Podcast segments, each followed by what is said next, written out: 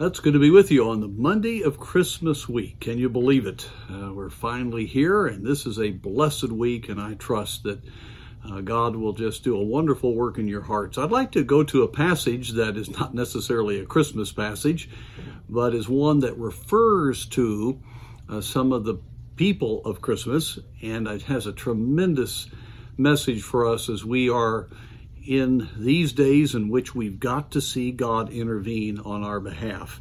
After the disciples, John and Peter, had met with the Sanhedrin, had been threatened, they come back, and the church is praying together, not asking for deliverance, but asking for boldness to keep witnessing. We read in, uh, in this passage in verse 14 and when they heard that, they lifted up their voice to God with one accord and said, Lord, thou art God, which hath made heaven and earth and the sea and all that in them is, and goes on to speak of Psalm 2. And then verse 27, For of a truth against thy holy child Jesus, whom thou hast anointed, both Herod and Pontius Pilate with the Gentiles and the people of Israel were gathered together for to do whatsoever thy hand and thy counsel determined. Here we have what occurred when these leaders of, uh, of the Roman part of uh, the empire there in Judea had gotten together, and Herod, who was connected by uh, family to Herod the Great of Christmas, they all conspired against Christ, put him on the cross, but God won the victory. And it goes all the way back to Caesar Augustus. God using him to get the couple to Bethlehem.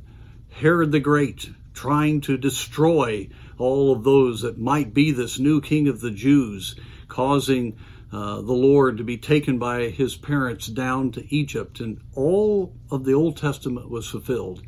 And so these that Satan inspired, both at the birth of Christ and then at his crucifixion, inspired, conspired to uh, to destroy Jesus, God instead used them as an instrument to accomplish his purpose. Now, the reason I've gone through all that is this week, don't get discouraged by what you're hearing.